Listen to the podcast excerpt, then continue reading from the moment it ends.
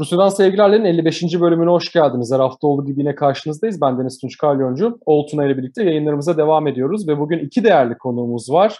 Gazeteci yazarlar Cenk Başlamış ve Okay Deprem bizlerle. Hoş geldiniz. Hoş bulduk, teşekkürler. Hoş bulduk. Ben de teşekkür ediyorum davetiniz için.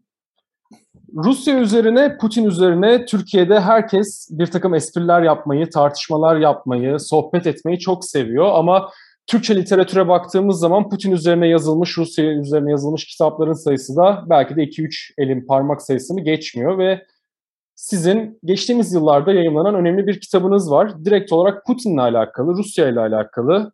Vladimir Vladimirovich Putin, Rusya'yı ayağa kaldıran lider isimli.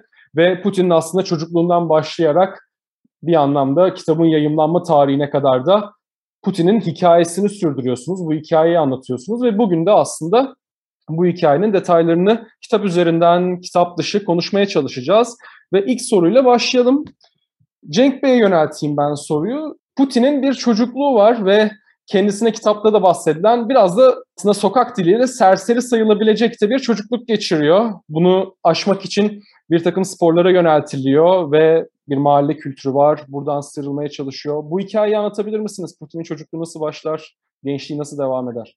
Şimdi e, bu soruya cevap vermeden önce e, bizim bu kitabı yazarken e, karşılaştığımız e, önemli bir e, sorunla başlamak e, istiyorum. Kitabı yazma önerisi Okay Deprem'den gelmişti.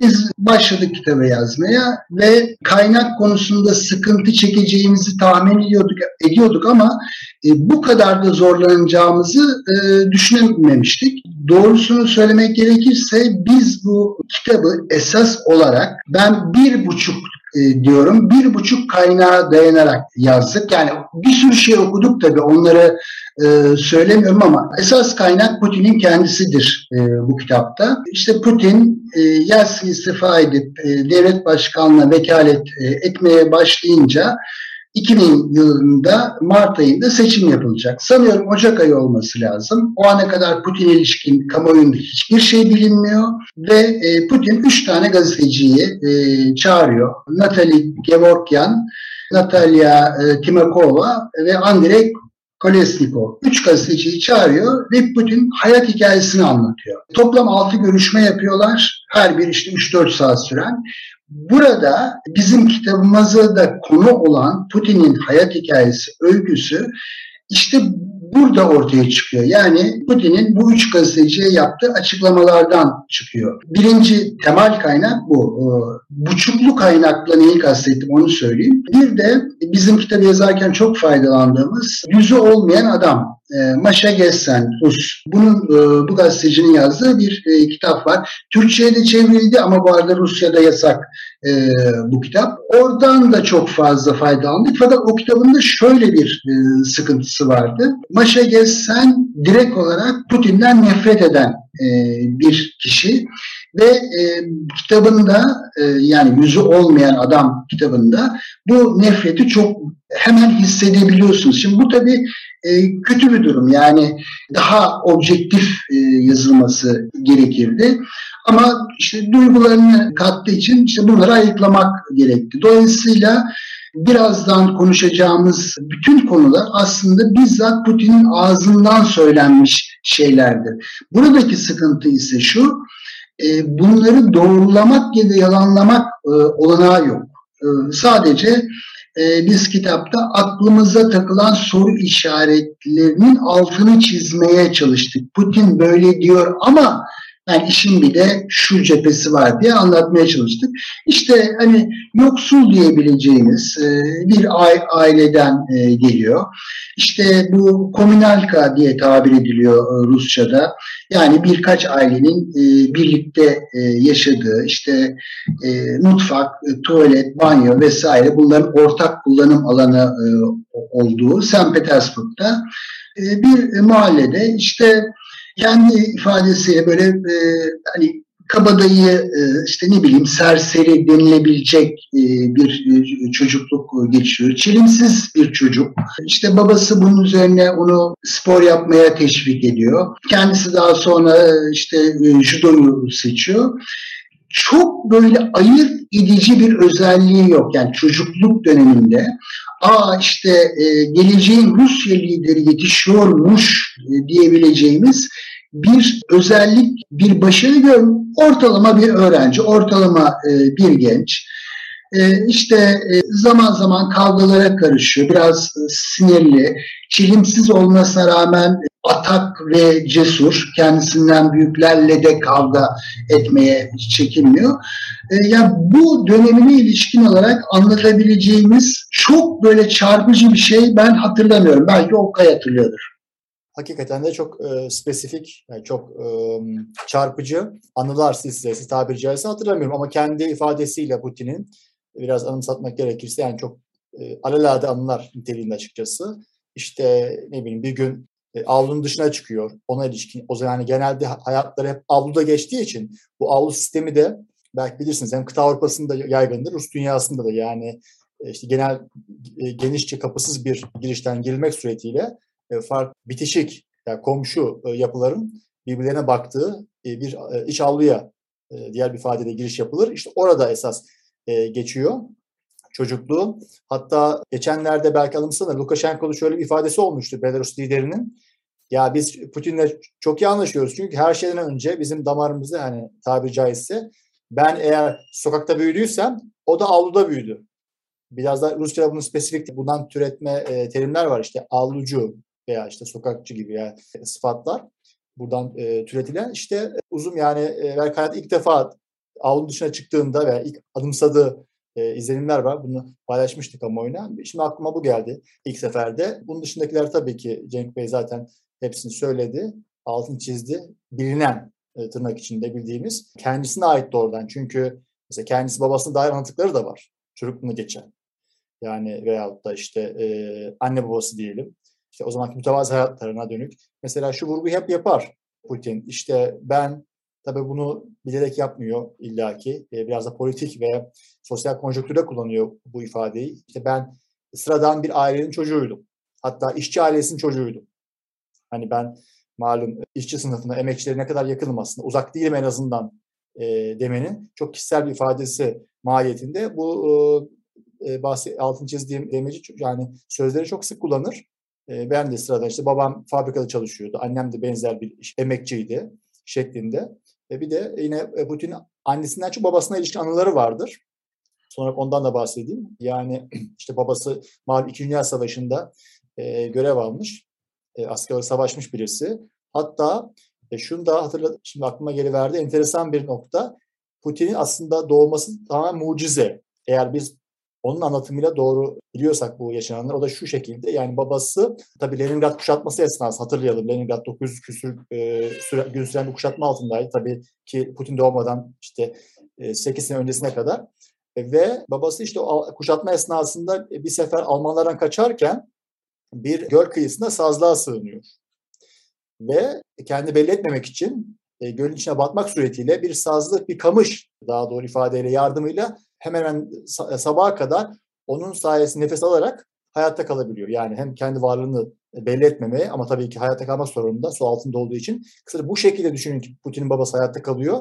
Putin'in doğuşu tabii. Buradan yola çıkarsak e, biraz mucize e, olmuş oluyor. Yani bu gibi şeyleri anlatır Putin kısacası ara sıra. Tabii yerine göre, duruma göre, ihtiyaca göre diyeyim tırnak içinde. Ama dediğim üzere tekrardan yani bu e, emekçi bir ailenin çocuğu olduğu vurgusu hep vardır onda hani tırnak içinde diyorum da bunu da böyle hani sınıfına son derece hatta çift tırnak içinde tabiri caizse e, sınıfına pek sırtını dönmemiştir bir yerde. En azından arg e, argumentatif anlamda. Buradan o zaman yine sizinle devam edelim. Çocukluğundan daha çok belki de e, ilk gençlik ve e, ne diyelim kariyerinin başlangıcı e, üzerinde çok fazla aslında siz fazla esrar bulutu var. Sadece Türkiye'de değil, dünyanın her yerinde en çok tartışılan mevzu Putin'in e, Almanya yılları, KGB yılları, sözcükte tırnak içerisinde KGB yılları, ne diyelim Sovyetler Birliği içerisinde e, güvenlik ve istihbarat ağlarındaki yükselişi. Bu yıllara, e, bu esrarlı döneme dair neler söylersiniz? Çünkü e, Putin mitinin, e, bu karizmatik kişiliğin temelindeki, altındaki en önemli ne diyeyim esrarlı noktalardan biri de aslında bu, bu döneme kapsıyor. Evet, ben devam edecek olursam açıkçası 1975 senesine kadar yani Putin'le ilgili kategorik anlamda nerede okuduğu, yani hangi okulda, hangi bölüm bitirdiği vesaire bunlar son derece açık tanıtlanmış bilgiler. Bildiğimiz üzere Leningrad Hukuk Fakültesi'nde okuyor ve orayı bitirmek suretiyle formasyonu kazanıyor, ediniyor. Ondan evvel de tabii ki Sovyetler Birliği her tarafında olduğu gibi standart, filanca numaralı, şimdi numarası aklımda getirmesek de çünkü okulların numaraları var bu arada Sovyet coğrafyasında isimlerden ziyade mezun. Tabii ki büyük ihtimalle bizdeki tabirle Anadolu Lisesi veya da işte fen lisesi yani üniversiteye geçirmeye uygun, kazandırma uygun da üst seviyede okulların bir tanesinde okuyor. E, bu arada bu vurguyu da kendisi yapar. Yani ben emekçi aile çocuğu olmama rağmen işte annem babam sıradan Sovyet emekçi olmasına karşın bakın e, üniversitede okudu. O, o, o yıllarda o zamanlarda böyle şartlar böyle imkanlar vardı. Herkes istediği okuyabiliyordu şeklinde demeçleri vardır. Ama 75 yılına geldiğimizde yani 70'lerin ortalarında kendisi tabii tam 23 yaşında olmuş oluyor. Yine anlatısına göre veya işte kendinin ilk elden biyografisinin de ilgili satırlara baktığımızda işte e, KGB'nin çok pardon bu arada hemen öncesine gideyim. Bu es geçtiğim bir e, milat oldu. 16 yaşında yani denilen o ki bizim kitapta da var belki hatırlayacaksınız. Bir KGB'nin kapısını çalmışlığı var tırnak için ama hakikaten de bu ne derece doğru ve bu ne kadar doğru olabilir daha doğrusu. E, zor bir soru. E, belki bunu kestirebiliriz. Bunun e, spekülatif mi olduğu, biraz konjektüre göre söylenmiş, sonra oluşturulmuş bir e, söylem olduğu veya bir anlatı yoksa gerçek mi? Ama e, o bir tarafa gerçek girişinin en azından demin de söylediğim gibi 1975 senesi olduğunu biliyoruz. Veya örgütte diğer bir ifade alınış e, senesi. Yani bu, bu, bu ana kadar o malum ilk tanıştığını iddia ettiği an haricinde her şey tamam. E, kağıt üstünde doğru. İşte 75 yıldan itibaren tabii ki işin rengi değişiyor. Kendi hayatına ilişkin ve ondan sonra e, daha işte 90'lara kadar örgütteki e, faaliyetleri süresince ki yıllar silsilesi dönemi ne ilişkin tabii ki tartışmalı, muğlak olan dönem esas o dönemin miladı dediğim gibi 1975. E, açıkçası Putin'in biz e, KGB'deki rütbesini biliyoruz. Yani bunu saklama imkanı zaten yok. Teşkilat tarafından da e, bir çavuş rütbesi var. Yani çavuş sonra binbaşına yükseliyor. Bu kadar ama ondan da yere gitmişliği yok e, rütbe olarak. E, dolayısıyla zaten bu otomatikman yani devasa dünyanın en büyük istihbarat örgütünde ki yeri hakkında dolayısıyla bir fikir veriyor zaten yani rütbe itibariyle. He, şu, şöyle bir şey de yok bu arada. Hani mesela aklımıza diyelim analojik bir anımsamayla Atatürk'e gidebiliriz. Yüzbaşı en nihayetinde değil mi? Çanakkale Savaşı'nda ve takip eden yakın yıllarda. Ama buna rağmen çok daha e, öne çıkan mesela bir figür değil mi bildiğimiz Atatürk. Ama mesela Putin rütbesine kıyasla bile böyle bir özelliği yok veya böyle bir konumu e, yok, bulunmuyor. Bu önemli bir bence ayrım noktası e, kıyaslayacak olursak şayet. Dolayısıyla KGB hakikaten de e, demin de dediğim üzere inanılmaz etkin yani hem niteliksel hem niceliksel olarak çok devasa bir örgüt. Dünya çapında tabii ki bir örgüt. İşte iç, dış istihbaratı vesaire birlikte. Tabii ki esas iç istihbarat ama ne olursa olsun dolayısıyla yani büyük rekabet var Putin üzeri, önünde üzerinde son ana kadar yani 90'ın 98'e kadar işte e, FSB bugünkü halen aynı isimle anılan örgütün başkanı seçilene kadar e, açıkçası halen e, Putin nispet alt kademelerde ve üzerinde belki değil yani onlar yüzlerce e, isim var, rakip var, aday var vesaire. Almanya yıllarına dair siz neler eklersiniz Cenk Bey? Aslında Almanya bölümünü e, Okay e, deprem yazmıştı ama şunu e, söyleyeyim. Dikkatimizi çeken yani kitap boyunca araştırmalarımız sırasında dikkatimizi çeken e, şu var. Çocukluk yıllarından, gençlik yıllarından, üniversite, KGB yıllarına kadar yani Putin'in böyle ayırt edici, diğerlerinden farklı, diğerlerinden öne çıkan bir özelliğini hiç e, görmüyoruz. Yani mesela bu Almanya meselesinde de şu dikkat çekici bence. Şimdi yurt dışına bir KGB ajanı olarak gönderilmek tabii ki önemli bir şey. Fakat yani daha prestijli olan bir Batı ülkesine gönderilmek o zaman e, yani sonuçta e, Doğu Almanya dediğimiz işte e, Sovyet bloku içinde yer alan tırnak içinde kardeş ülke. Bir Batı ülkesine gönderilmiyor. Doğu Almanya'ya gönderiliyor. Üstelik Doğu Almanya'nın Dresden kendine kentine gönderiliyor. Yani böyle başkentine de gönderilmiyor. Dolayısıyla Putin'in Moskova yılları başlayıncaya kadar ya evet bu adam Rusya devlet başkanı olacakmış, Rusya lideri olacakmış, bu işte 1970'lerden belliymiş diyebileceğimiz hiçbir olay görmüyoruz ki e, zaten bunu anlatan kendisi. Yani kendi yaşam öyküsünü anlatan bizzat e, kendisi. Doğu Almanya yıllarında hani yaptıkları işler daha çok gazetelerde çıkan haberleri kesmek e, falan bunları arşivlemek. Kendisinin anlattığı ilginç denebilecek ya da önemli denebilecek bir olay var. İşte bu Sovyetler Birliği e, dağılma e, esasında KGB'nin önünde, Almanya'da KGB'nin önünde insanlar toplanıyor. İşte e, burayı yağmalayacaklar mı, saldıracaklar mı? Orada çıkıp bir konuşma yaptığını, insanları sakinleştirdiğini söylüyor.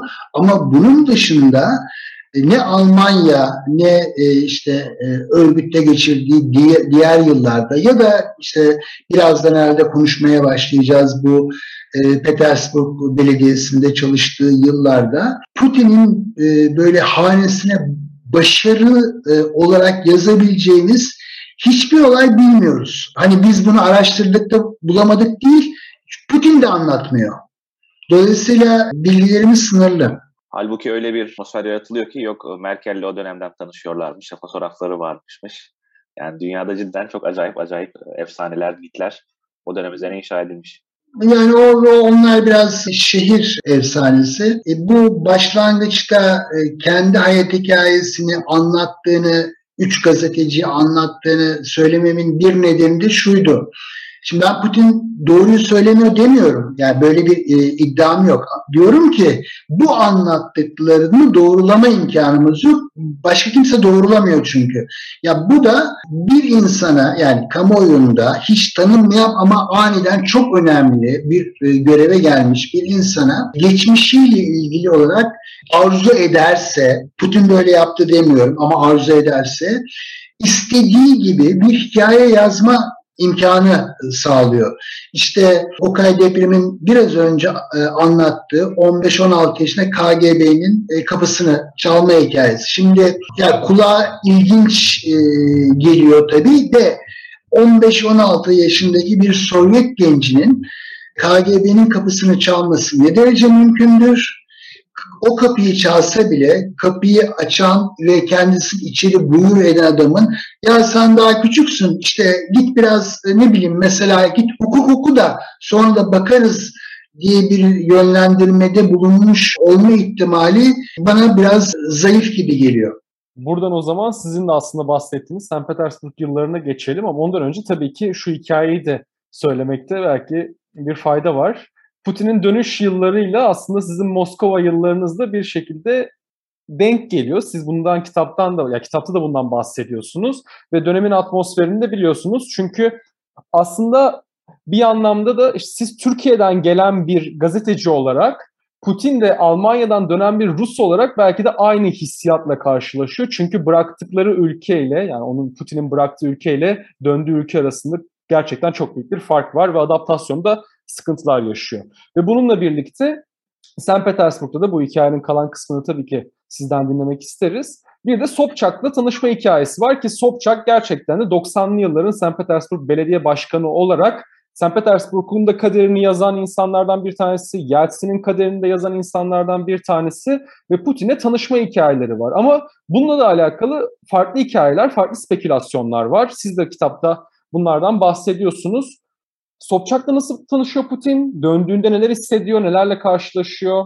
Bunları bize söyleyebilir misiniz? Şimdi bu Almanya dönüşüne ilişkin e, hatırladığım e, ilginç bir anekdot var. Aynı zamanda o dönemde Sovyetler Birliği'nin nasıl bir e, durumda bulunduğunu e, gösteriyor. İşte mesela Almanya dönüşünde e, Almanya'dan dönerken yanlarında çamaşır makinesi getiriyorlar. Bu bana çok çarpıcı geliyor. E neden getiriyor? Yok çünkü e, Sovyetler Birliği'nde. E, dolayısıyla Almanya'da işte bilmem kaç yıl kullandıkları çamaşır makinesini getirmek durumunda kalıyor. Şimdi tabii Putin devlette yetişmiş, devlet terbiyesi e, almış bir kişi bu işte Sovyetler Birliği'nin dağılma süreci filan tabii Putin'i Allah bullak ediyor. Ee, sonuçta kendisi KGB'nin bir e, görevlisi, devleti için e, çalışan, devletini korumak için e, çalışan bir görevli ama o korumaya çalıştıkları devlet ortadan kayboluyor, yok oluyor. Bu tabii bir şeye yol açıyor. Yolunu arama sürecine sokuyor. Bu, bu Sobçak çok çok önemli bir kişi gerçekten. Yani şu anda e, Rusya ile ilgilenen insanların çoğu bile bilmeyebilir Sobçak ama Sobçak 90'larda işte bu demokrasi hareketi diyebileceğimiz e, kanatta Yeltsin'in ardından giden e, isimlerden bir tanesi ve Petersburg'da işte Moskova'dan sonra Rus Sovyetler Birliği'nin e, ikinci büyük kenti. Oranın e, belediye başkanı. Şimdi nasıl tanışıyorlar? Ya yani bu e, hakikaten karışık e, bir mesele. Kendisi e, bizzat e, Sopçak'a gitti diyenler var. Aracılar sayesinde tanıştı diyenler var. Ya bu burası biraz e, muamma. Yani esas kaynak Putin'in kendisi olduğu için kalanlar kalan bilgi kırıntılarını da oradan buradan toplamaya çalıştığımız için ya burası bir muamma. Ama sonuç olarak sonuç olarak Sobçak'la birlikte çalışmaya başlıyor e, Petersburg'da. Hatırlatmak gibi olursa kitapta da var keza aslında kendisinin de büyük ihtimal dediği o ki yani resmi anlatı e, tanışmaları e, Leningrad Üniversitesi'ne uzanıyor. Çünkü Sabçak, Anadolu Sabçak orada e, hukuk hocası. Hukuk fakültesinde e, profesör. Doğru hatırlıyorsam tabii e, Cenk Bey düzelsin. E, Öyle evet. evet. Değil mi? Yani orada tanışma ihtimali hakikaten de var. Çünkü şimdi mantıken düşündüğümüzde yani bir öğrenci 5 yıl hukuk öğrenim boyunca büyük ihtimalle ya doğrudan ya dolaylı hemen tüm hocalarla en az önemli kısmıyla haşır neşir olmuştur, olur. Ha, belki kişisel değil tanışıklıkları, o da ayrı konu yani belki çok resmi, belki çok formal. Orasını tabii yine bilmiyoruz. Ama böyle bir yani iddiaların iddiası niteliğinde birinci sıraya bunu koyabiliriz. Bir de hemen ondan, onun öncesine gitmek suretiyle bu demin Cenk Bey'in de Cenk Başlamış'ın böyle kısaca üzerinden geçtiği işte Almanya'daki son yıllarına ilişkin e, şu anı biraz daha açacak olursam kendimce o da şu ki o malum anı yani kendisine vurguladı demin işte e, Dresden ki antiparantez benim de çok kısa sürede yaşadığım bir yer bilmiyorum e, tesadüf müdür?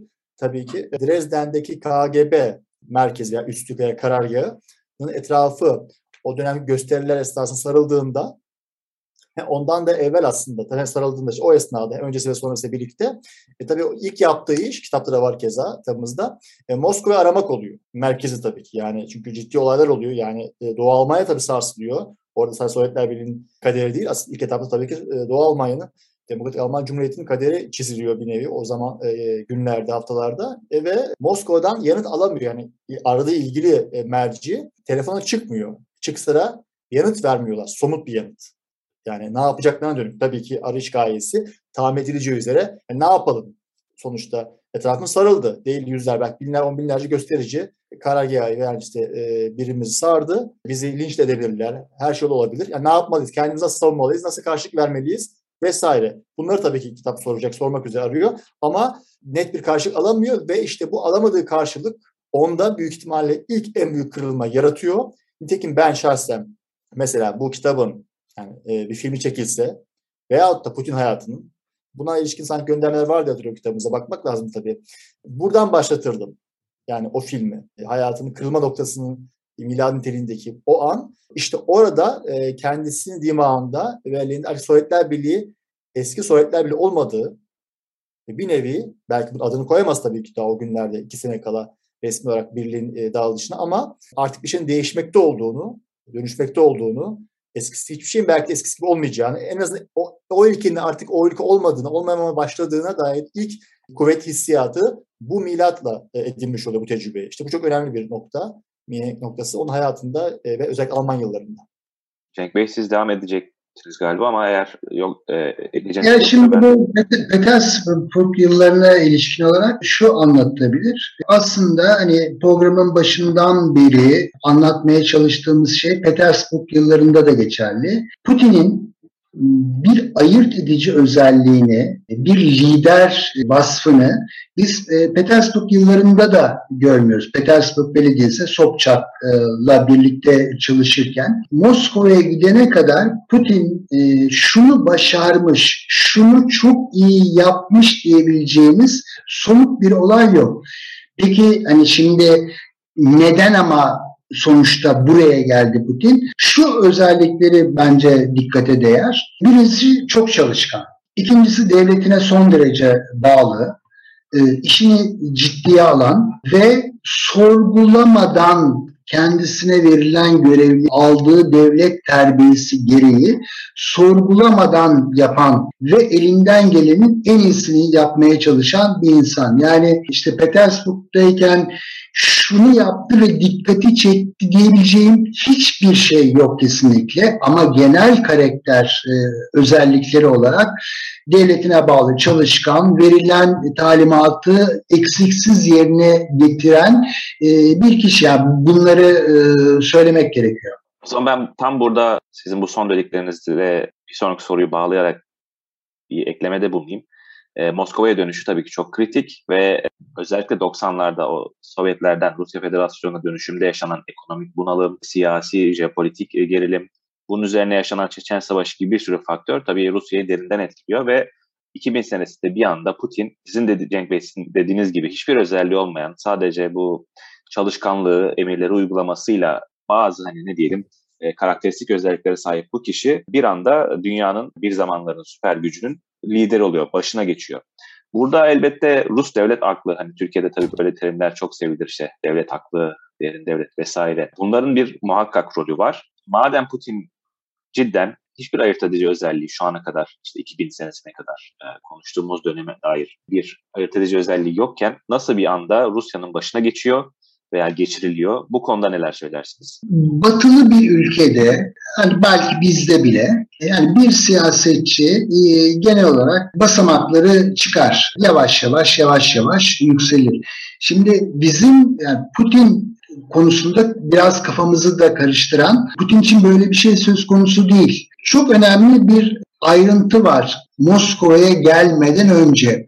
Sobçak belediye başkanlığı seçimini kaybediyor. Yani e, kaderini bağladığı insan belediye başkanlığını kaybediyor. Yeri, yeni gelen belediye başkanıyla arası kötü hatta aralarında bir tartışma e, da geçiyor. Ve Putin de diyor ki o günler için e, ne yapacağımı bilmiyordum. Avukatlığa dönmeyi düşünüyordum. Şimdi Sovyetler Birliği dağılmış. Putin'in kaderini bağladığı insan seçimi kaybetmiş. işsiz kalma tehlikesiyle yüz yüze ve hukuk mezunu olduğu için de avukatlığa dönmeye ya da başlamayı düşünüyor. Şimdi bu ayrıntı gibi görünen konu önemli. Yani buradan tırmandığı merdivenleri o, o yolun kendisine açıldığı sonucunu e, çıkarmak bence bundan mümkün. Ya bunlar kendi ağzından söylediği laflar, avukatlığa dönme meselesi. E, Rusya devlet başkanlığına giden bir yolda ilerleyen insan siyasetin bir şekilde içindeyken avukatlığa dönmeyi e, düşünmez. Şimdi tabii bizim en başta da söylediğim bu kaynak sıkıntısı bazı şeyleri net bir şekilde ortaya e, çıkarmakta güçlük çekiyor. Ama benim bütün bu e, araştırmalardan edindiğim izlenim bu olaylar Putin dışında gelişiyor. Yani Putin'in yükselmesi Putin dışında gelişiyor. İşte bu devlet aklıdır, gizli devlettir, KGB'dir, adı her ne ise Yeltsin sonrası dönem için mutlaka hazırlık yapılıyordu. Evet, özellikle 90'lar Rusya tarihinin belki de en karmaşık dönemleriydi. Ama o dönemlerde orada olan birisi olarak her ne kadar sarsıntı yaşamış da olsa e, gezi servisin ben işte Rusya'ya sahip çıkma ve Rusya'yı koruma kollama görevini her zaman yaptığını düşünüyorum e, gizli servisin. Bu anlamda benim tahminim odur ki Putin Yeltsin'den sonra iktidara gelecek adaylardan biriydi. Diğerlerini bilmiyoruz. Ama ben tek aday olduğunu düşünmüyorum Putin'in. Biraz önce konuştuğumuz bu ayırt edici kişilik özellikleri belki onu öne çıkarmıştır. Ama sonuç olarak Moskova'ya geliyor. Birdenbire işte KGB'nin daha doğrusu o zamana da artık FSB olan gizli servisin başına geçiyor. Ben hani o, o günleri de hatırlıyorum. Yani işte e, FSB'nin başına bile Vladimir Putin geldi. Yani hiç kimseye bir şey ifade etmiyor. Kimse tanımıyor. Hatta ve hatta 1999 yılının Ağustos ayı olabilir. Ee, başbakanlık görevine getiriliyor. Aynı durum gene geçerli. Yani kimsenin tanımadığı e, bir insan birdenbire e, başbakanlık koltuğuna geliyor. Zaten 3-4 ay sonra Yeltsin istifa edince pat birdenbire önce vekaleten sonra 2000 Mart'ta yapılan seçimi kazanarak devlet başkanlığı ya bu bu çok hızlı bir yükseliş ve Putin'in kendi başına başarması bence son derece güç olan bir yükseliş. O işte Yeltsin sonrasını hazırlayanlar kimlerse birkaç aday belirledi. Ama nedense o adaylar geride kaldı ya da Putin e, öne çıktı ve sonuçta devlet başkanlığı e, koltuğuna oturdu. Ama e, şu geçmişe baktığımız zaman e, yani 2000 yılından bu yana geçen 21 yıla baktığımız zaman yapılan seçimin de Rusya açısından söylüyorum. Yapılan seçimin de isabetsiz olmadığı ortaya çıkıyor. Ben burada konuyla bağlantılı hemen Okay Bey'e bir soru sormak istiyorum. O da şu. Şimdi Cenk Bey zaten bahsetti. 1998 ve 99 yıllarında her şey çok hızlı gelişti ve bir takım gerçekten de e, Yeltsin sonrası planlar oluşturuluyordu ki zaten Yeltsin'in çok fazla başta duramayacağı, meşruiyetini yitirdiği, artık adının sadece içkiyle anılması, kendi sağlık sorunları derken Putin başbakanlık koltuğuna geldi ama devlet başkanlığına giderken ki o birkaç ayda tabii ki halk üzerindeki meşruiyetinin de kendi PR'ının çalışması için de önünde güzel seçeneklerden bir tanesi vardı. O da ikinci Çeçen Savaşı'ydı. İkinci Çeçen Savaşı Putin'in başbakanlığı ve Putin'in halka bir nevi yeni kahramanlardan biri olarak tanıtılması nasıl gerçekleşti 99 yılında? Hemen e, öncesinde ya bu bu sorunun yaratma arifesinde daha doğrusu e, e, bir iki naçizane ilave, ilavem olacak. Tabii Cenk başlamıştı izniyle diye. KGB daha doğrusu FSB'deki konumla ilişkin. Yani oradan bir anda daha doğrusu oraya gelmesi ve tabii oradan da başbakanlığa sıçraması veya sıçratılması daha doğru bir ifadeyle. E, şöyle görmeliyiz bence bu tabloyu bir yerde. Bizde de zamanında özellikle siyasi partilerde çok görüldüğü üzere hatırlayalım hizipler, klikler, fraksiyonlar varlığı, çekişmesi, bitmek bilmeyen mücadeleleri, ihtilafları vesaire. E tabi Rusya gibi devasa bir ülkede özellikle de o gün koşullarda tartışmasız olarak yani e, ülke baştan aşağı karışmış, her şey birbirine girmiş ve tabii ki e, hemen hemen her kurumdaki mücadelelerin bir yönü e, e, ekonomik yani çıkara dayalı, diğer yönü politik, siyasi e bu tabii her şeye karşın FSB için de veya eski KGB için de geçerli. Dolayısıyla bir de tabii ki bu e, yani yapıların devlet e, veya bürokratik yapıların büyüklüğü, etkinliği, hiyerarşik nitelikleri oranında işte ordu için de geçerli bu e, ve tabii ki KGB için de e, doğal olarak birbirleriyle çatışmalı, birbirlerine rakip olan çok sayıda fraksiyon, e, grup yani tırnak hizip var sayısız. Biz bunların tabii adını sanını çoğunu bilmiyoruz. Belki hiçbir şey bilemeyeceğiz ama önemli olan bir şey önemli olan bir şey değil. Ama biz teorik olarak bunu bile, bilebiliyoruz ve öngörebiliyoruz pekala. E, Putin çok büyük ihtimalle bunların hiçbirine dahil değildi. Doğrudan. Hani tırnak bizdeki tabirle kimsenin adamı değildi. Herkese hemen aynı mesafede e, hiç kimseye tırnak içinde ne düşman ne de kimsenin çok sevdalısı veya fana veya da yandaşçısı diyelim veya işte destekçisi. Dolayısıyla bir noktadan sonra öyle oldu ki e, çok daha kuvvetli adaylar var iken kesinlikle vardır, olmuştur. Ee, bu işin arifesinde yani bu yapılan seçimin e, FSB direktörlüğüne Rusya ifadeyle onu getirmesine evvel dediğim üzere e, yani diyelim A kişisi ama o şu fraksiyonla veya bu grupla kavgalı ve onlar haz etmiyor dolayısıyla onlar onaylamıyorlar ve red veriyorlar. İşte B kişisi kendi başına çok daha kuvvetli bir aday. Ama bu sefer de bir başka grup veya bir başka çıkar kesimi tabii ki FSB veya devletin ilişki, ilgili kurumunda onlar da buna şerh koyuyorlar. Dolayısıyla en sonunda ortada kala kala yani hemen hemen herhalde Putin kalıyor. Herkesin üzerinde az çok mutabık olabileceği olabileceği olduğu kimsenin de ya bana şu şu zamanda şunu yapmıştı şöyle atıyorum şöyle bir yamuğu olmuş tabir caizse e, falan filan demeyeceği, diyemeyeceği, demediği e, o kalmış oluyor. Dolayısıyla e, o kadar kuvvetli aday arasından bu şekilde sıyrılıyor. Tabii ki tesadüfler de az çok tarih olarak rol oynamıştır e, bu noktada. E, evet, şimdi buradan hemen hızlıca sorunuzun yanıtına geliyorum tabii. Uzattım belki ama Evet sonbahar ayları yani sonbahardan kışa geçilen o 99 güzü diyelim. Tabii Rusya'nın bugün hazırlayan ve bugünkü Rusya'nın e, taşlarını ören en önemli başlangıç diyelim e, kilometre taşlarıydı, süreciydi. Ve hakikaten de tam da Ağustos ayında benim de hatırladığım o e, başbakan oluşu e, Vladimir Putin'in hemen üstüne hakikaten çok kısa süre içinde e, tekrar savaş patlak veriyor. E, Kuzey Kafkasya'da, Çeçenistan ve Dağıstan'da eş zamanlı olarak hatta Dağıstan'dan başlayıp Çeçenistan'a yayılacaktı hatırlayalım e, esas savaş. Ve yine anlatacak olur isek o dönemde büyük apartman saldırı hatta o, o andan sonra da kolay kolay benzerleri görülmeyen en azından benim hatırlamadığım çok büyük çaplı konutlara, konut bölgelerine bizzat insanlar yaşadıkları yani evlere e, bombalı saldırılar yapılmış hatırlayalım. Ve bu e, saldırılarda bu bombaların infilak etmesi neticesinde yüzlerce kişi ölmüş. Şimdi tabii bu olaylar yani nedeninin içine tabii e, hem e, girmeyelim hem biraz içinde sakıncalı hem de girsek de tabii kolay kolay çıkamayız. Yani kim yaptı, kim yapmış olabilir, kim ama bunların da bir yerde önemi yok. İşte bu sözünü ettiğim terör saldırıları neye yaradı? Yani sonuçtan hareket ettiğimizde bu olayların hemen sonrasında cereyan eden gelişmeler, çok acil olağanüstü gelişmeler ki bu tabii ki en önemlisinde başta e, sorunuzun omurgasının telinde olan savaş, ikinci Çeçen Savaşı işte bunu görüyoruz kaçınılmaz olarak. Yani toplumun bir şekilde Rus toplumunun, Rusya'nın moralmen, moralman seferber edilmesi böyle bir kitle psikolojisi hazırlanması, hazırlanması gerekiyor. Çünkü hemen öncesini hatırlayacak olursak birincisi aynı toplum, Rus toplumu birinci savaştan e, oldukça yorgun düşmüştü. Adeta bıkmıştı ve bu savaşın hakikaten de bir an evvel bir şekilde ne aslında ne olursa nasıl olursa olsun sonuçlanmasını istiyordu. Çok bunun önemli kesimi. E, 90'lar ortalarından söyle diyoruz. 91-96. Hatırlayalım 96'ın başında bitmişti birinci resmi olarak Çeçen Savaşı. Yani Rusya fiilen yenilmiş olsa bile en azından o zaman gelişmeler bunu e, gösteriyordu. Toplum bunu kabullenmişti.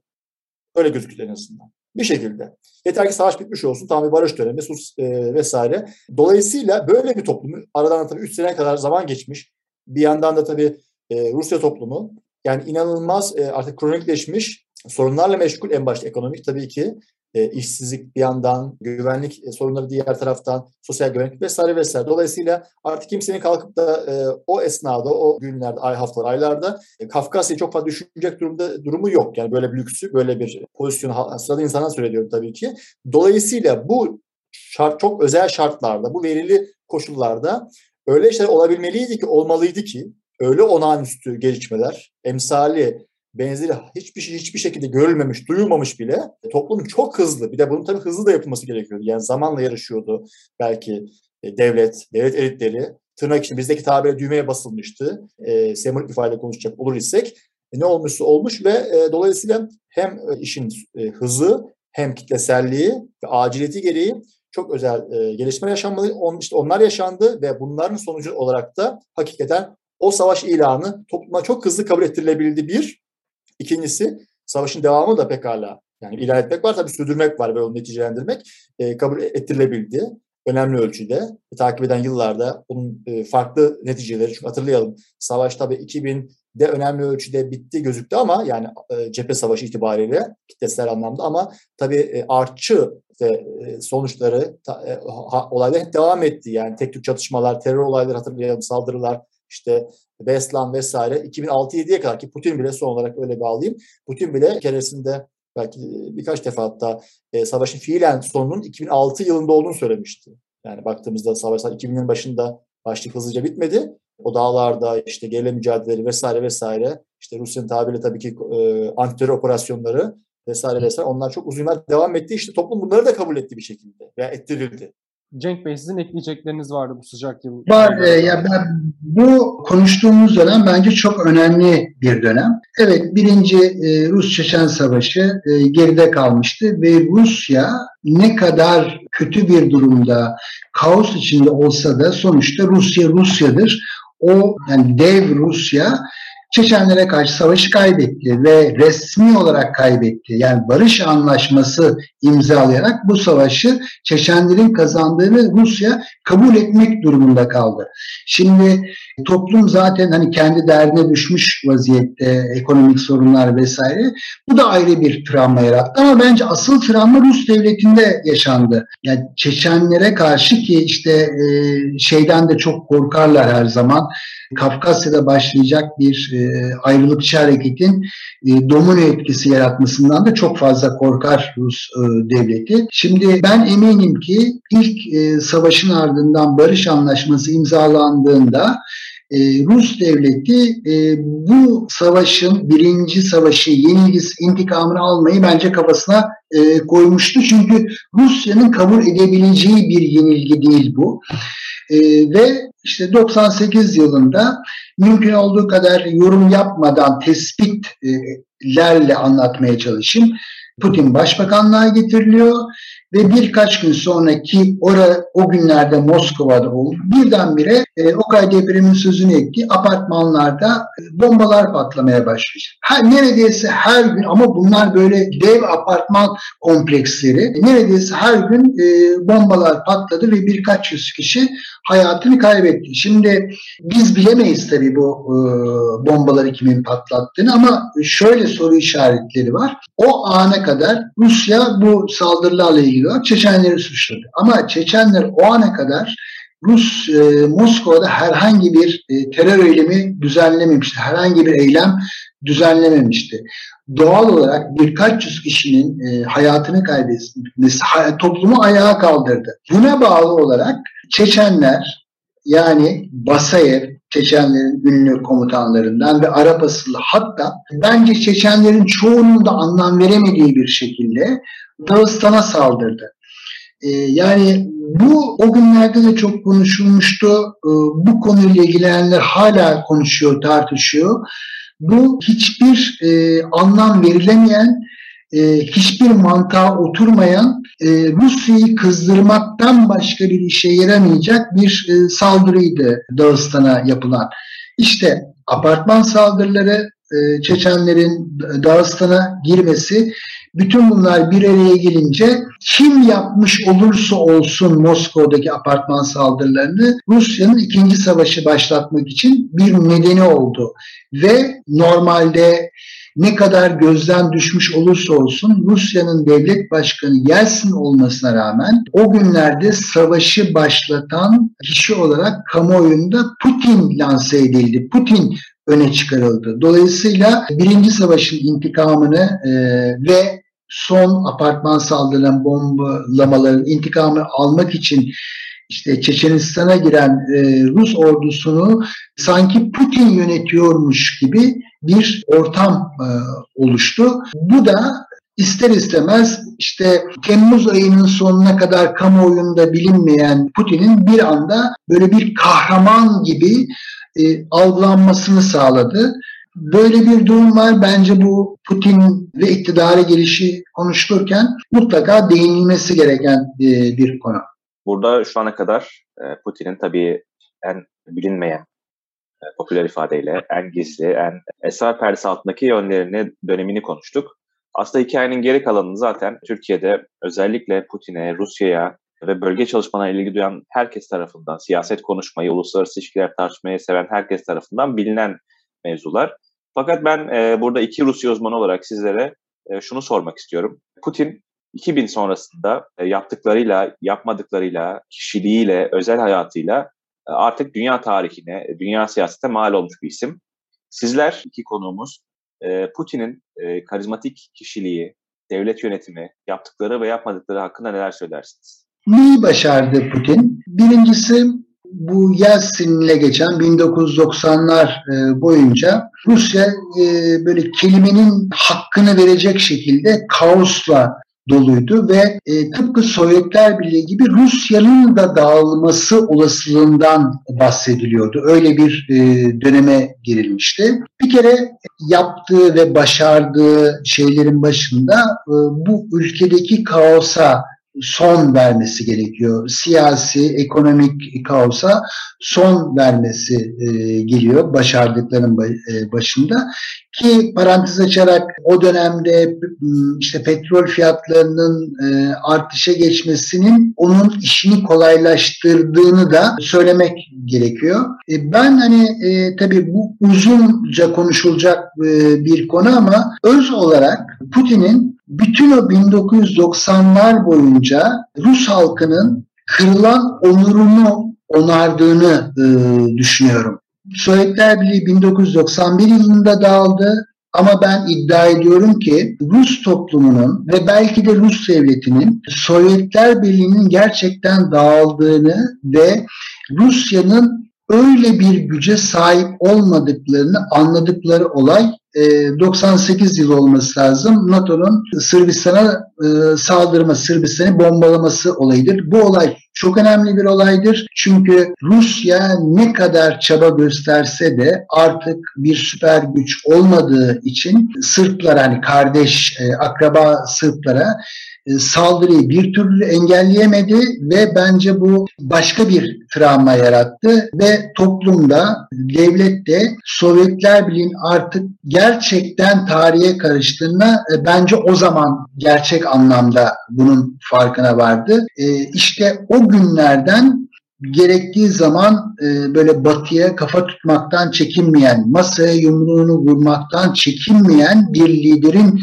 çıkması Rus halkının kırılan gururunu okşadı, onardı.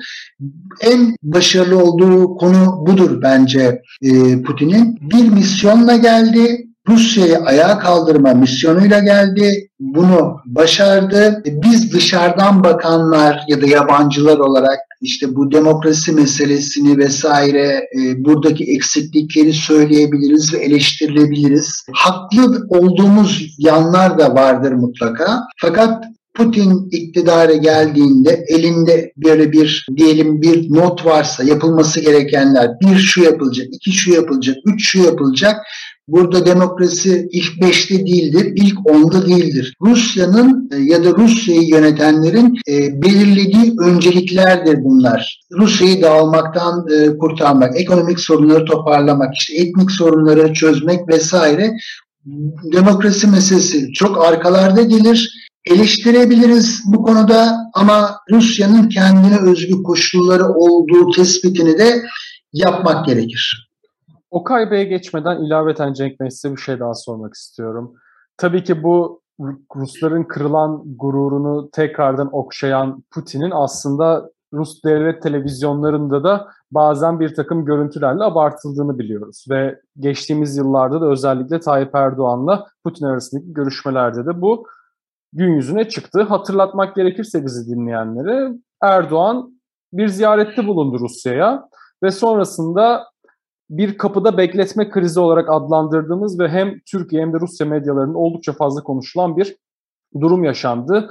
Bu durumu yaşatan en büyük sebeplerden bir tanesi de Erdoğan'ın kapıda bekletilmesinin Rus devlet te- televizyonunda bir sayaç eşliğinde sayılmasıydı ve siz de bu hikayeyi oldukça yakından takip eden bir gazeteciydiniz.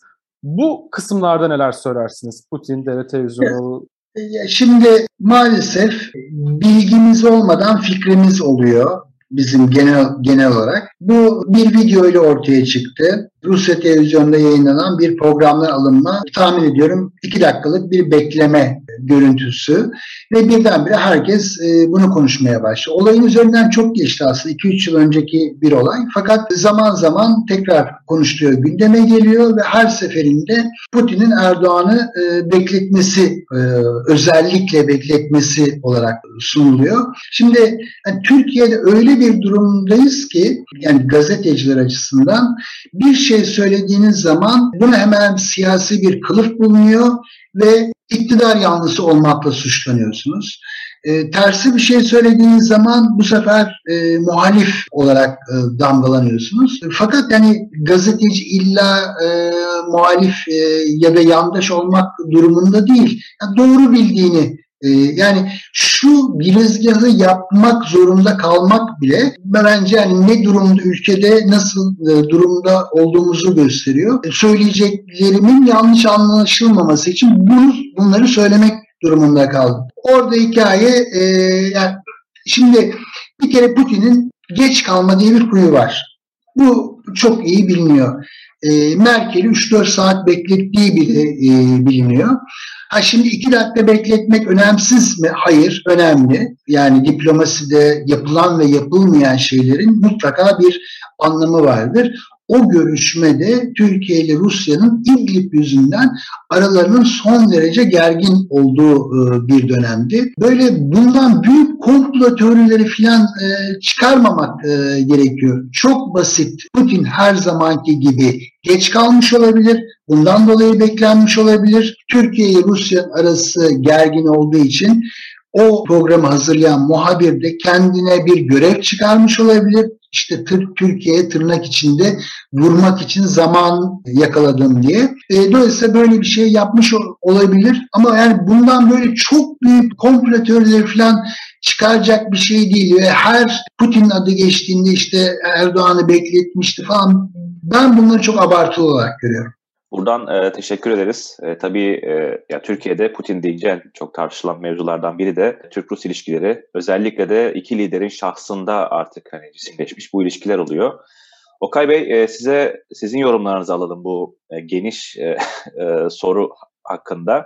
Evet e, ben de Cenk Başlamış'ın dediklerinin haricindeki belki e, taraflara vurgu yapmak suretiyle bu tabloyu tamamlamaya çalışayım. Yani yaratılan ve oluşan e, Putin kültünün Putin kültürünün veya e, Putin adlı bildiğiniz başkanın nasıl ne, nelere getirdiği, neleri başardığı. Şimdi dediğim üzere bu belirtilen tabii yine en öncelikli konular haricinde bir de şunları da başardı veya e, bunu başaran Rus devletinin başındaydı bu yıllarda. E, tabii oldukça sefalet derecesine düşmüş. Yani toplumun çok önemli bir kesimi yoksulluk girdabında. Yani açlık ile yoksulluk sınırında olan bir ülke e, tabii teslim aldı e, benim hatırladığım bildiğim kadarıyla tabii baş, e, Sayın Başlamış bunları birebir yaşadı fazlasıyla. Yani minimum mutlak yarısı yoksulluk ve açlık arasındaydı Rusya'da 90'ların sonunda. Belki e, gerçek olarak bunun çok üzerindeydi. Yani yoksulluk sınırının ortalama sınırının altında olanlar belki de toplumun 4'te 3'üydü belki en azından. Şimdi böyle bir toplumu çok hızlı tırnak içinde ve bir yere kadar bir refah bu oldu. Yani bir tüketim toplumuna doğru çok hızlı bir yöneliş oldu Rusya'da. E, bir top top 10 sene zarfında gerçekleşti bu da. Yani güne kadar işte düşünün ki bir önceki güne kadar diğer bir ifadeyle doğru düz marketin mevsiminin olmadığı, ufak tefek işte bakkallar, kiosklarla ancak sınırlı gıda alım yerleri. Çünkü tabii ki Sovyet döneminden kalan e, işte gumlar, sunlar dediğimiz devlet mağazaları vardı. Ancak onlar hemen, hemen boştu ve artık işlevsellikleri yitirmişler önemli bir ölçüde. He, tabii Türklerin öne ayak olduğu, e, Türk girişimcilerin işte Ramstore gibi yani Migros'un oradaki şubesi gibi yerlerde teknik oldu ama onlar da tabii tüm ülke satında yaygın değillerdi tabii ki ve her köşe başında.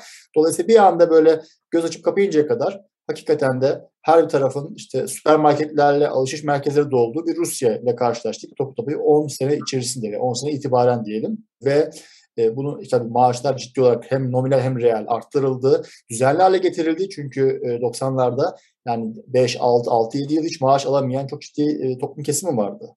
E, geniş Rusya'da veya Rusya başta olmak üzere eski Sovyet coğrafyasında diyelim aynı zamanda. E, birincisi bu. E, yani Rus daha rafine bir ifadeyle son olarak bu birinci faktöre dair e, Rus insanı Sovyetler döneminin son zamanlarında bir yaşamadığı bir tüketim konumuna erişti. O zaman da bildiğimiz gibi tamam sağlık ücretsiz, herkes az çok karnı doyuyor, işi gücü var vesaire ama işte Sovyetlerin son dönemine kadar hemen hemen Yine tabii açık defisit dediğimiz denilen Rusya'da açık var. Yani kıtlık var daha doğrusu. Mal yetmezliği var pek çok segmente sektörü vesaire. Bunu biliyor özellikle 80'li yıllarda. İkinci olarak e, tabii ülkede çok ciddi bir asayiş sorunu vardı. Bu asayiş sorunu e, elbette ki sadece savaşın, sıcak savaşın olduğu Kuzey Kafkasya ile sınırı değildi.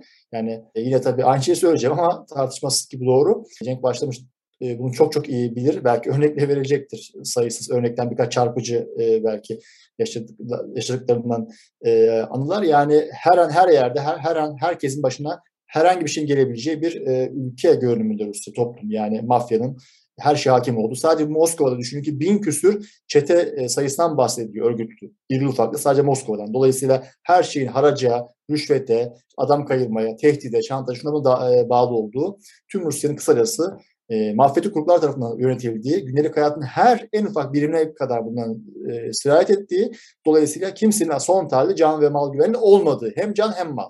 Bu da ikincisi. Buna çok hızlı son verildi. Ve aynı anlama gelmek üzere Madara'nın diğer yönünde şu oldu tabii ki. Buna nasıl son veriliyor?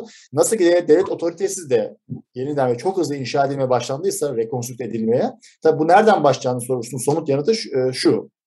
Bu devlet otoritesinin yeniden inşasında e, tabii güvenlik kuvvetlerine, yani hukuki, adli, mülki ve özellikle güvenlik birimlerinin özellikle çalışma, yaşam şartlarının çok hızlı iyileştirilmesi de bu yapılabildi. Tabii aynı şey ordu içine geçerli.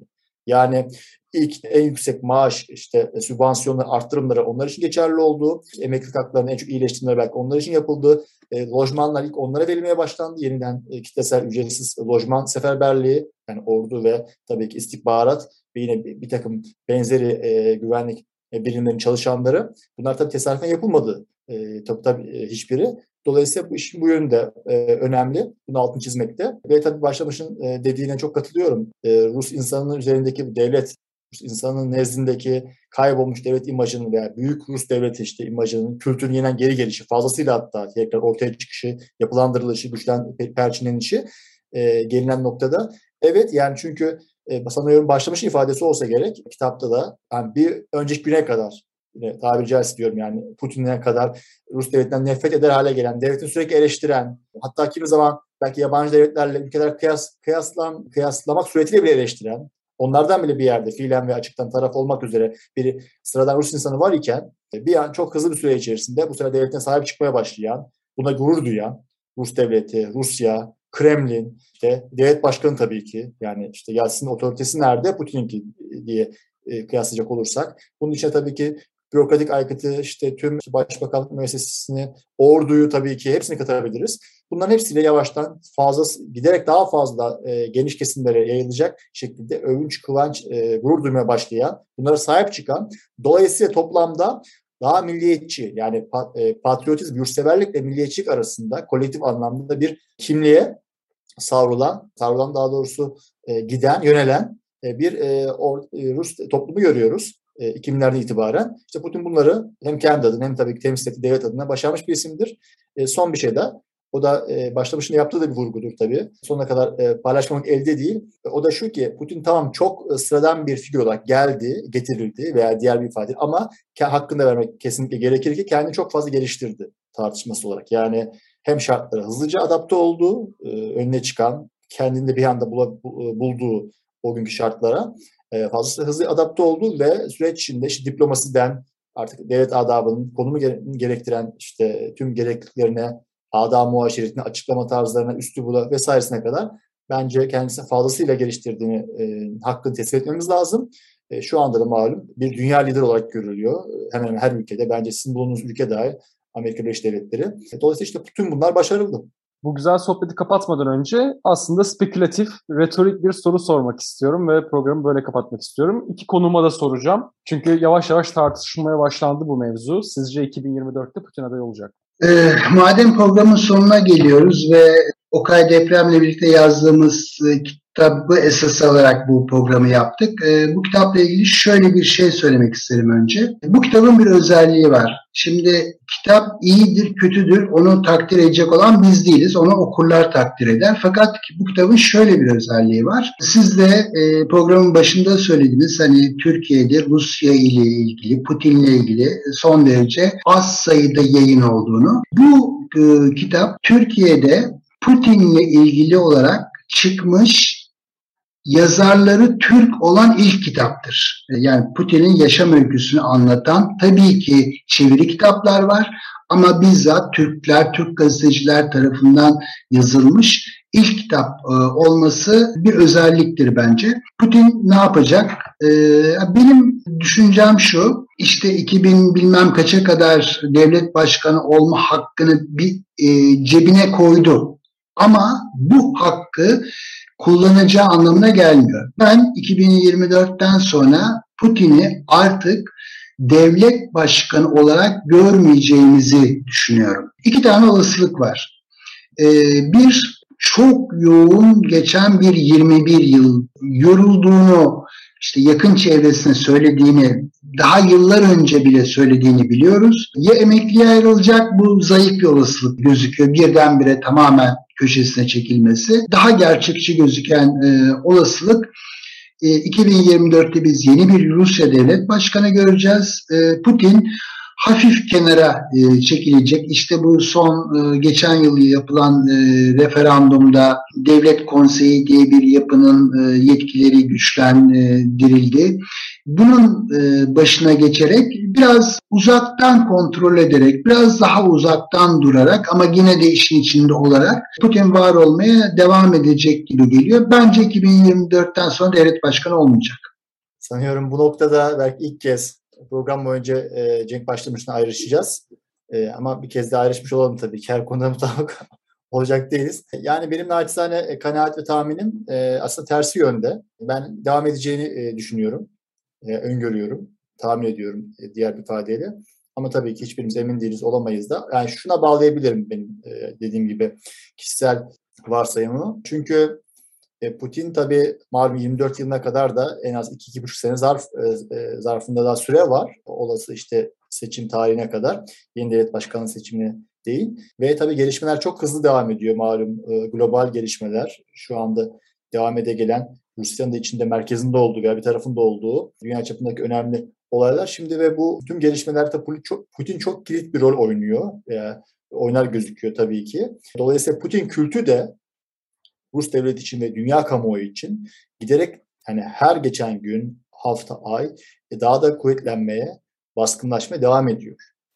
Bu da otomatikman şunu getiriyor kaçınılmaz olarak. Yani Rus devletinin oluşturduğu, yani ilmek ilmek oluşturduğu, oluşturabildiği 21 yıl boyunca hatta ve hatta başbakanlığı itibaren 22 yıl olacak hatta 22 yıl doldu bir süre itibariyle Putin kültünden vazgeçmesi, vazgeçmesinin bir şekilde herhangi bir formülasyonla dahi e, tırnak içinde olası riskleri, birinci veya tali ve diğerleri riskleri e, e, o kadar artmış oluyor. Yani onun yerine, diğer bir ifadeyle onun yerine bu da bu denli güç kazanan, bu denli e, her dediğim gibi yıl be yıl e, her gelişme üzerine de şimdi somut olarak mesela bunun üzerine e, bunun e, için Suriye Savaşı'na örnek verebiliriz. Türkiye ilişkiler, Suriye Savaşı, Avrupa ile münasebetler, Amerika ile ilişkiler vesaire vesaire. Dolayısıyla her olayda Rus artık devletiyle neredeyse bütünleşmiş hale gelen, bütünleşmiş kabul edilen Kremlin Rus devletiyle antiparantez şu örneğini vermem bile yetebilir düşünün. Rusya birinci kanalında e, birkaç yıldır devam etmekte gelen bir program var. İsmi şu programdaki programın ismi. Aynen aktarıyorum. E, Moskova, Kremlin, Putin. Program ismi dahi bu düşünün. Dolayısıyla bu aslında bu bile bir fikir verebilir bize. Dolayısıyla bu yani e, vurguladığım birbirlerine çok bağlı iki e, durumdan kaynaklı olarak giderek e, daha da fazla olacak şekilde Rus devletinin, Kremlin'in diyelim daha tarihsel bir ifadeyle e, metafor e, Putin'den bu Putin'den artık yani e, vazgeçme ihtimali daha da azalıyor. Yani faktik olarak ya prensip anlamda e, zaten şunu da bilmiyor değiliz. Yani hali hazırda bir e, aday adayı bile gözükmüyor açık açık Yani bu Putin kültürünün yanına bile yaklaşabilecek. Zaten bunu zikretilmiş değil ama e, en azından benim gördüğüm, bildiğim bu. E, malum 2022'de hem arifesindeyiz. E, dolayısıyla yani ben her şeye rağmen devam edeceğini e, düşünmüyor değilim. Ama tabii ki gelişmeler her şey olabilir. Sonuçta iki yıl daha var önümüzde. Bu iki yılda e, Ukrayna çok ciddi gelişmeler olabilir. Nasıl ki Kırım'ı alan Aynen böyle kullanılmış ifade. E, Putin olarak biliniyor ve kamuoyuna mal edilmişse Rusya'yı gezin mesela böyle pek çok hediyelik eşya dükkanında souvenir noktasında e, Khrushchev sattı, Putin aldı altında e, Kırım haritasını görürsünüz. Mesela. Bu bir fikir verebilir size. Sadece bu değil ama dolayısıyla böyle kritik yani Rus devletinin yeniden yapılanması ve Rus e, işte insanların, Rus toplumunun yeniden oluşturulan, oluşmuş fazlasıyla e, gurur tablosun diyelim tabiri caizse tam merkezine duran ona e, her şekilde bağlı bir Putin imajının tam bu kadar kolay vazgeçilebileceğini e, düşünmüyorum. Vazgeçilmesi şartları giderek zayıflıyor. Çünkü daha iki sene var. Bu iki senede yine Putin imajını, malum imajı güçlendirecek çok sayıda gelişme olacak diye düşünüyorum açıkçası. O halde biz de Rusya'dan sevgilerle olarak hem kitabı yazdığınız için hem de programımıza konuk olmayı kabul ettiğiniz için çok teşekkür ederiz. E, bizi davet ettiğiniz için ve böyle e, güzel bir program yaptığınız için biz de size teşekkür ederiz. Ben de aynı şekilde hem Oğul Bey hem de Deniz Bey'e ayrıca teşekkürlerimi sunuyorum. Çok sağ olun. Davet ettiniz. Size onurlandırdınız. E, Cenk Bey de ayrıca e, bana haber verdiği için tabii bu bağlantıda. E, ayrıca teşekkür etmek istiyorum. Çok sağ olun. İyi yayınlar diliyorum bundan sonrası için size. Teşekkürler ve İyi çalışmalar. kapatabiliriz böylece. you